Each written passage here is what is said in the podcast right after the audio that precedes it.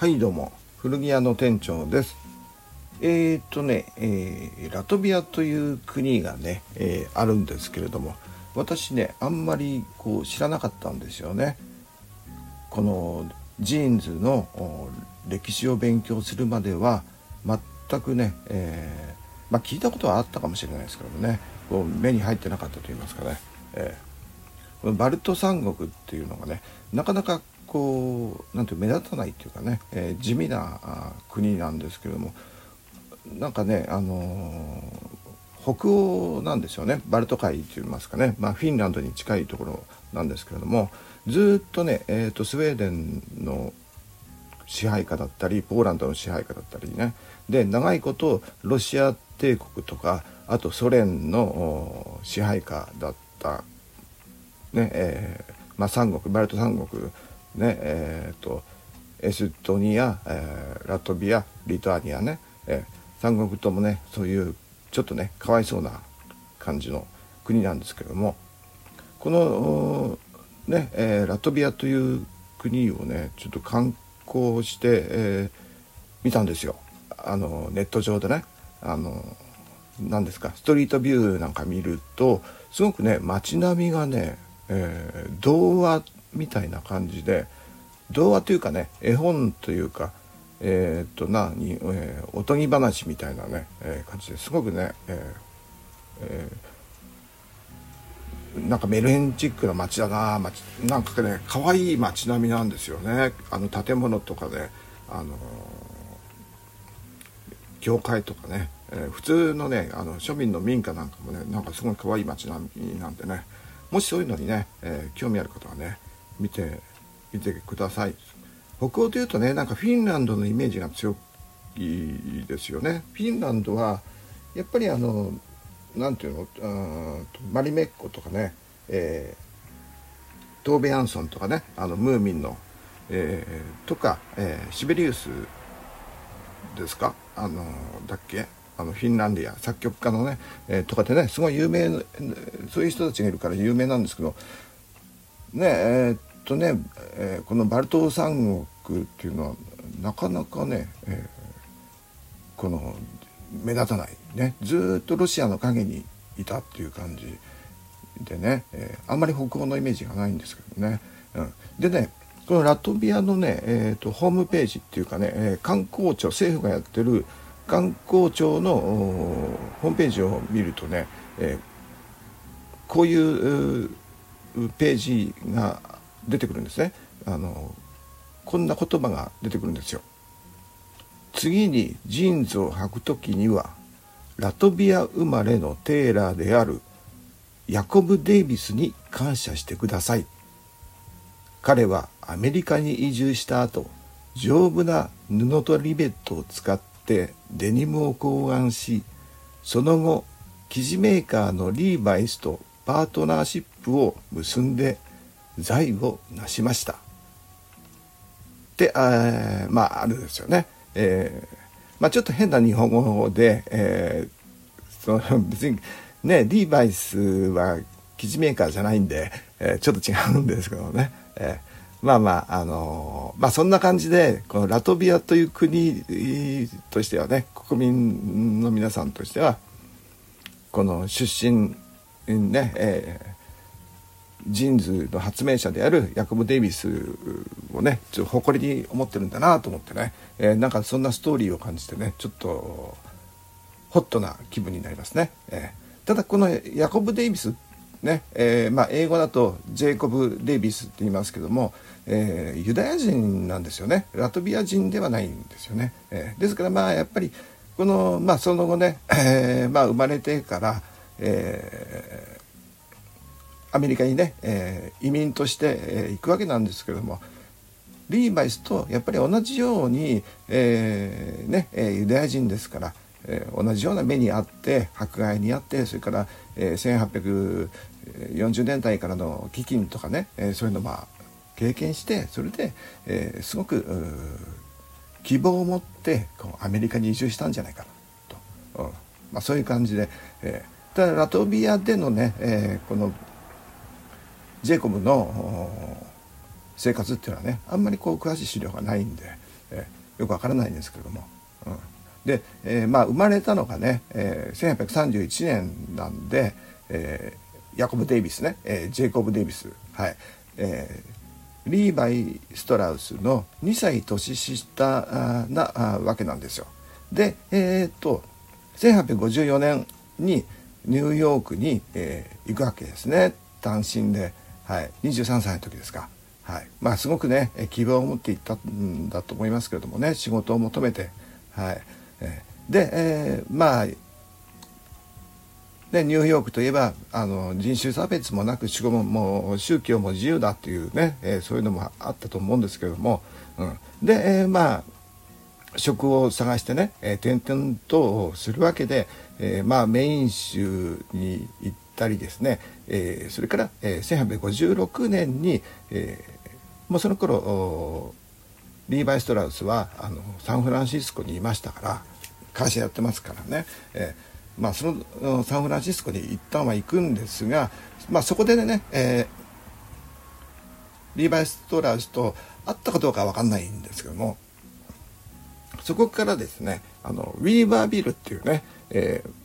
まさにあの金が発掘されていた現場の方に、えー、住むわけなんですよゴールドラッシュの、うん、まあど真ん中ね、えー、掘っていたところの一つですねのウィーバービルというところに行きましてそこでね、えーとまあ、いろんなことをするわけなんですね。えー、ただあのこのジェイコブはもともとね、え、ラトビアにいた時には仕立て屋さんだったんですよ。仕立て屋さんでね、えーと、5年だったかな。あの修行をしてね、えー、デッチ奉公みたいな感じで、えー、でまああのおそらくなんですけれども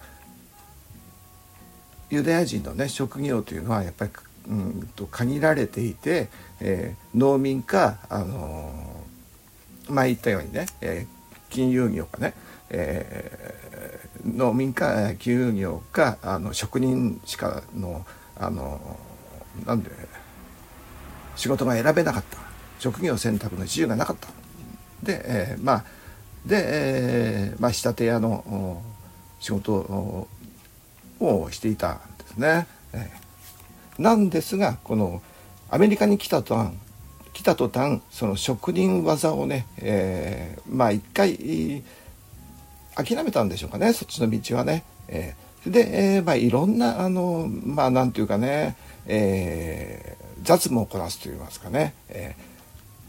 ー、いろんな仕事があのしたりとかしてたらしいんですよ。うん、でねえっ、とこのサンフランシスコのね、えー、このウィーバービルの金がねもう枯渇してくる、ね、金が取れなくなってきた頃には今度はね、えー、もうちょっと北のね、えーと、シアトルの上のおおそらくねこの、まあ、カナダで、えー、ほとんどの資料にはカナダでとしか書いてないんですけれども、えー、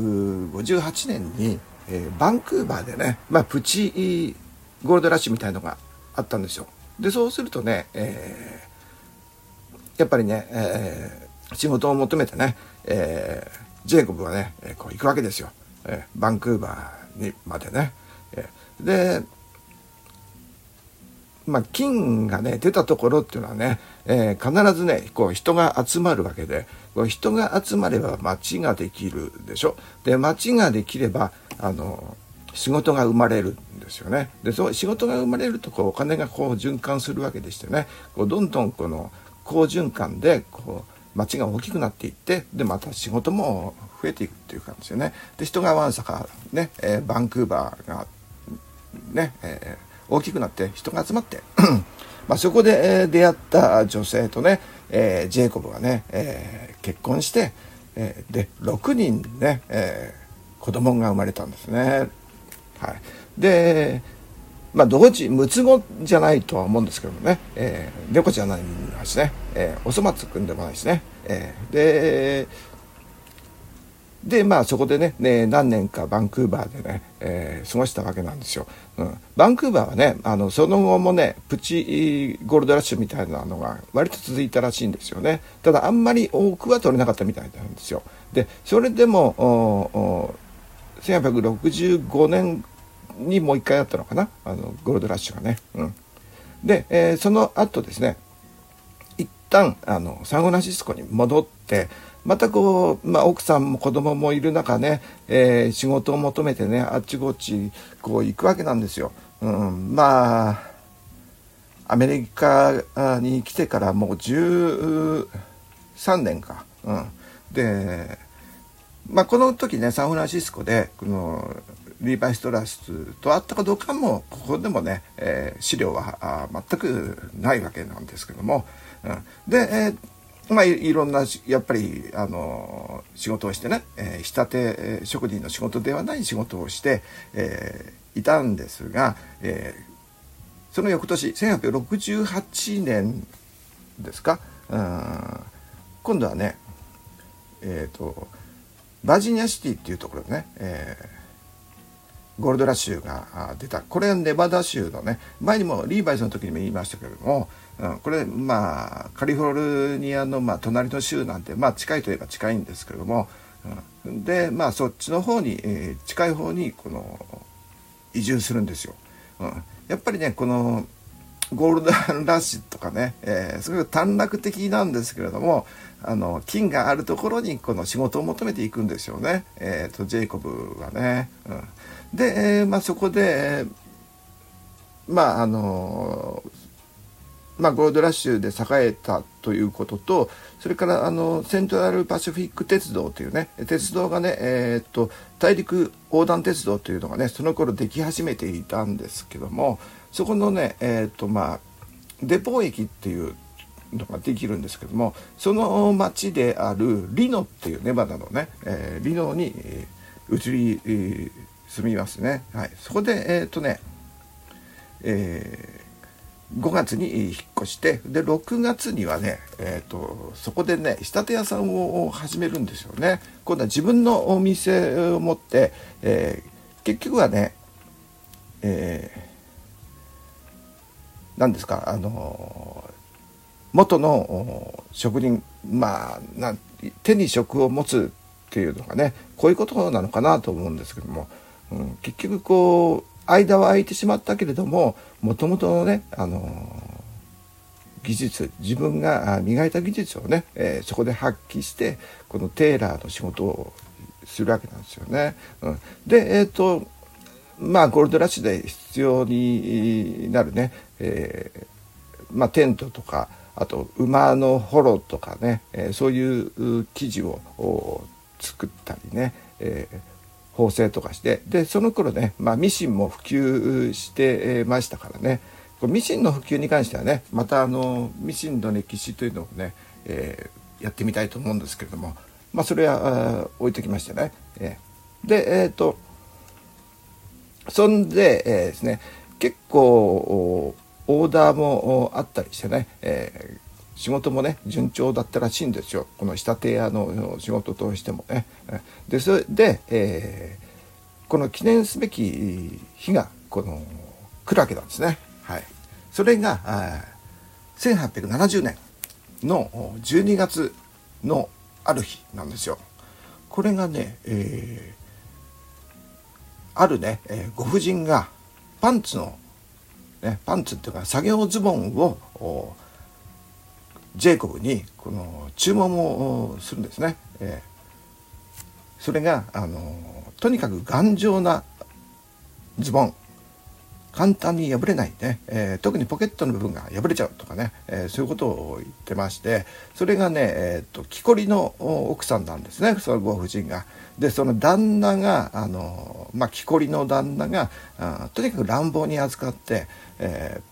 ー、作業ズボンをね、うん、ですぐボロボロにしちゃうっていうことで、えー、なんとかもっと丈夫なパンツをね、えー、作ってくれっていうことで、えー、でそのまあジェイコブとしてはその悩むわけなんですよ。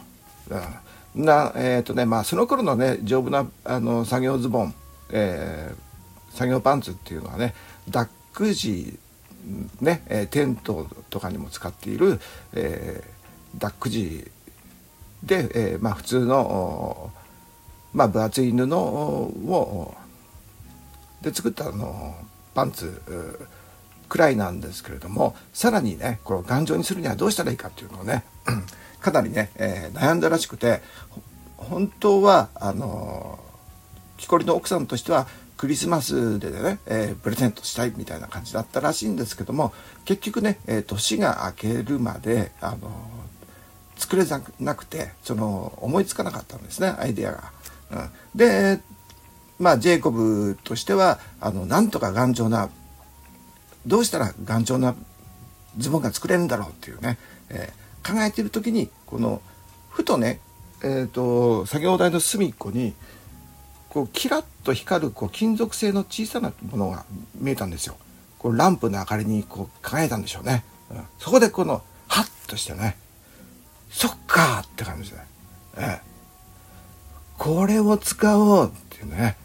それがねあの銅でできたあリベットと言われるものでまあリベットってね、えー、まあジーンズのねあの金具ですけれども、うん、鋲と言いますけども画鋲の鋲ですね。はい、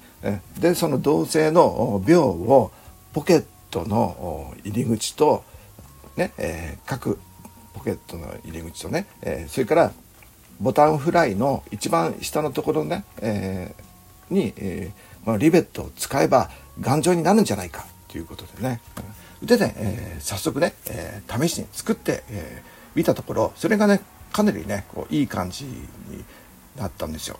まあ、そのリベットというのはね、えー、まあ、えー、よく言われているまあ多分そうだと思うんですけどもホースブランケットっていうねこう馬用の毛布のストラップにつけてるトラップを止めるための銅製のリベットなんですけども、うん、で、えー、ダック時で、えー、ポケットを止めて、えー、ね、えー、リベットを使ったやつを作りましてで完成させましてそれをね1月に奥さんにね木こりの奥さんに「どうぞ」って「できました!奥さんできましたよ」って言ってねあの渡すんですよ。そしたらすごくそれがね評判を呼んで奥さんもね大喜びになってね。でその後なんとねこういろんな人からね、えー、注文が来るわけなんですよ。うん、でその年のねもう次の、うん、月ですかね。2月には、えー、10着。これ魚車のための10着。でその翌月ね3月にはあの測量士のために、12着を作ったと。そうこうしてるうちにねそのこれリノでねこのリノの町で、えー、とてもねこのジェイコブの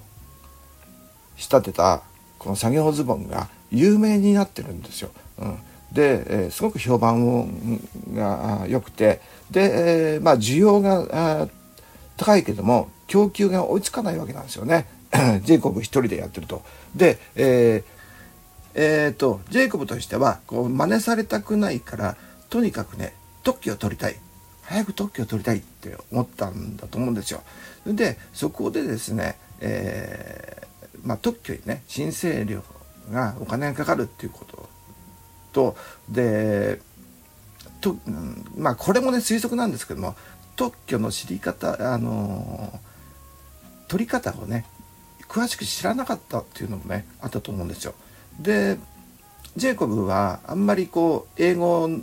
のね、えー、読み書きがねまだねあんまりこう得意ではなかったんですよね。あのまあラトビア出身ですからね、まあ、ラトビア語はできたとは思うんですけどもなかなかね英語にこう馴染めなかったらしくてそれで、えー、薬屋の友人に頼んでね、えー、でまあ代筆っていうかね、まあ、そんな感じだと思うんですけどもあの手紙を書いてね、えーリーバイス宛の手紙なんですよ。これがね、え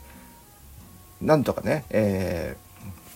ー、リベテッドパンツって言いますけどもリベットを使ったパンツの特許をね、えー、申請一緒に、申請してくれないかってねで申請料の68ドルが私は持ってないからそれも出してもらえませんかっていうね、えー、リーバイスにね、え、手紙を送るわけなんですね。はい、で、えーまあ、そのね手紙と一緒にその実際に作ったあのサンプルを送るわけなんですね。えー、それが10オンスのダックパンツとブルーデニムのパンツなんですよ。リベテどちらも riveted ですよね、うん、ですからこの時ねすで、ー、に、まあ、ブルーデニムパンツね、えー、ジーンズで今あのほとんど言いますけどもこれはね完成していたわけなんですね。これがね1872年の7月5日なんですよねこのリーバイスへのリーバイ・ストラウスへのね、え、手紙でいいとサンプルを送った日なんですよね。はい、でこれがね、えー、まあリーバイスリーバイ・ストラウスはあの即決でね返事を出すんですね。えこれがね、えー、偶然にもね、えー、リーバイ・ストラスは、えー、お兄さんがニューヨークでね、え、製造業をねやり始めているっていうのを聞いててで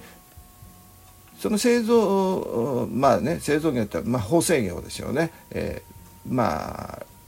レディメイドの既製服を始めてるっていうのを聞いていたからこリーバイ・ストラウスとしても事業を拡大するためにねすごくねこの関心があったんだと思うんですよね。うん、なので、えーと、すぐにねこの返事を出すんですよ。うん、で、えー「分かりました」ってね、やりましょうってねでここでねえっ、とリーバイがね、えーと、返事を出したのがね、えー、迅速な対応ね7月12日ですからもう1週間後にはねこの返事を出してあのその依頼に対してのね同意書をね、えー、作らせるんですよね。うん、でこの時にねあのジェイコブはこの手紙でね、えー、こう訴えるのはこの素晴らしくよく売れているパンツはあのとても何て言いますかね、えー、普通のパンツよりも高く売れますとね、ダック時なら3ドルデニム時なら、えー、2.5ドルね、えー、ね、ちょっとね、高くても売れるんですよ。それだけ需要が多すぎてね、えー、下手が追いつかないっていうね、えー、ことと、それからリベットで補強されているからこそ、うん、このパンツはね、えー、とても売れるんだっていうね、えー、ことと、うんさらにねこの何て言うのはねさらにこのこの職人らしい一言をね、えー、手紙にね添えるんですねこう売れるようにねするためにはリベットだけじゃなくてね、えー、裁断や、えー、縫製の仕方もね、え、とても大事なんですよっていうことをね、えー、伝えるんですよね。うん、で、えーまあ、当時のね、えー、作業用のね、えー、パンツとかね、えー作業ズボンはね、えー、別にね、あの、そんなスタイリッシュじゃなくてもいいし、まあ、機能性だけでね丈夫であればいいっていう感じだったんですけどもなんかねジェイコブから見たらね色とかね、まあ、デザイン性にね結構ね、えー、こだわりがあったんじゃないかなというふうには思われるんですけどもね、うん、で、まあ、デニム生地を使うっていうのがね、えー、特にそうなのかもしれないんですけどもそのデニム生地にの縫製に使うこの糸の色ね、えー、まあ、今ねジーンズ見ても分かると思うんですけども糸の色がね割となんと黄色とかオレンジ系だったりとかね、えー、そういうのがあると思うんですけどもそういうのもね、えー、ジェイコブはね、えこだわったりとかあのするんですよね。うん、でえっ、とそのやり取りがリーバイとジェイコブのやり取りがあって、え、もうリーバイとしては即決だったんですよ。でジェイコブ一家をあのなんとね、えー、サンフランシスコに呼んで1872年、えー、そのね手紙からですよ最初にジェイコブがリーバイに手紙を送ったのが、えー、7月5日でしょ？その1ヶ月後約1ヶ月後の8月9日にはね、この、特許ね、申請出すんですね。出しちゃうんですよ。もうこれワシントンかな、うん、まで行くのかな、うん、なんですが、これがね、却下されちゃうんですよね。えー、簡単に。うん。それなんで却下されたのかっていうと、あのー、なんかね、もうリベットを使ったあの手法ね、え、製造は、あの、靴で、うん、ブーツかな、うん、で、えー、もうすでにそういう特許が、あの通っている。受理されているということでで、えー、却下されたんですね、えー、ですからもっとね細かくねこの衣類のどの部分に、使うのかっていうことをねあのしなきゃいけないわけで、え、で、えーと、リーバイとしてはあのまあ、ジェイコブも焦ってますしね早くねとにかくあの正確にあの特許を取りたいということで、え、リーバイはねはね、えー、弁護士を2人雇って、えー、で細かくね、え、どの位置にリベットを打つのかっていうのをね、えー、図にしてね、えー、それで文章にしてで申請するんですよね。えー、もう,、えー、もう一回、えー、申請します。そして、えーこの発明ね、えー、ポケット口をリベット止めしたパンツの特許というのが、えー、1873年5月20日に受理されたということなんですよね。はい、で、まあ、特許受理されてから17年間は、えー、まあ、独占販売権製造権があの与えられるわけなんですよね。うん、で、えー、ここで、えー、この特許が受理された日1873年5月20日ですね、えー、がジーンズの日ジーンズが生まれた日ということに、なっているわけなんですよね。なっているというか、まあ、リーバイスが言っているって 言っちゃうとね、あれなんですけども、うん、まあ、一応5月20日あジーンズの日、えーまあ、ちょうど150年なんでね、えーと、明日ですか、えー、150周年記念日ということでね、えーこの世界中で、えー、履かれているジーンズがあのこの偉大な発明があった日ですよね、えー、おめでとうございます。というわけで、えー、今回はこの辺で、えー、終わりにしたいと思います。最後まで聞いてくれてありがとうございます。さようなら。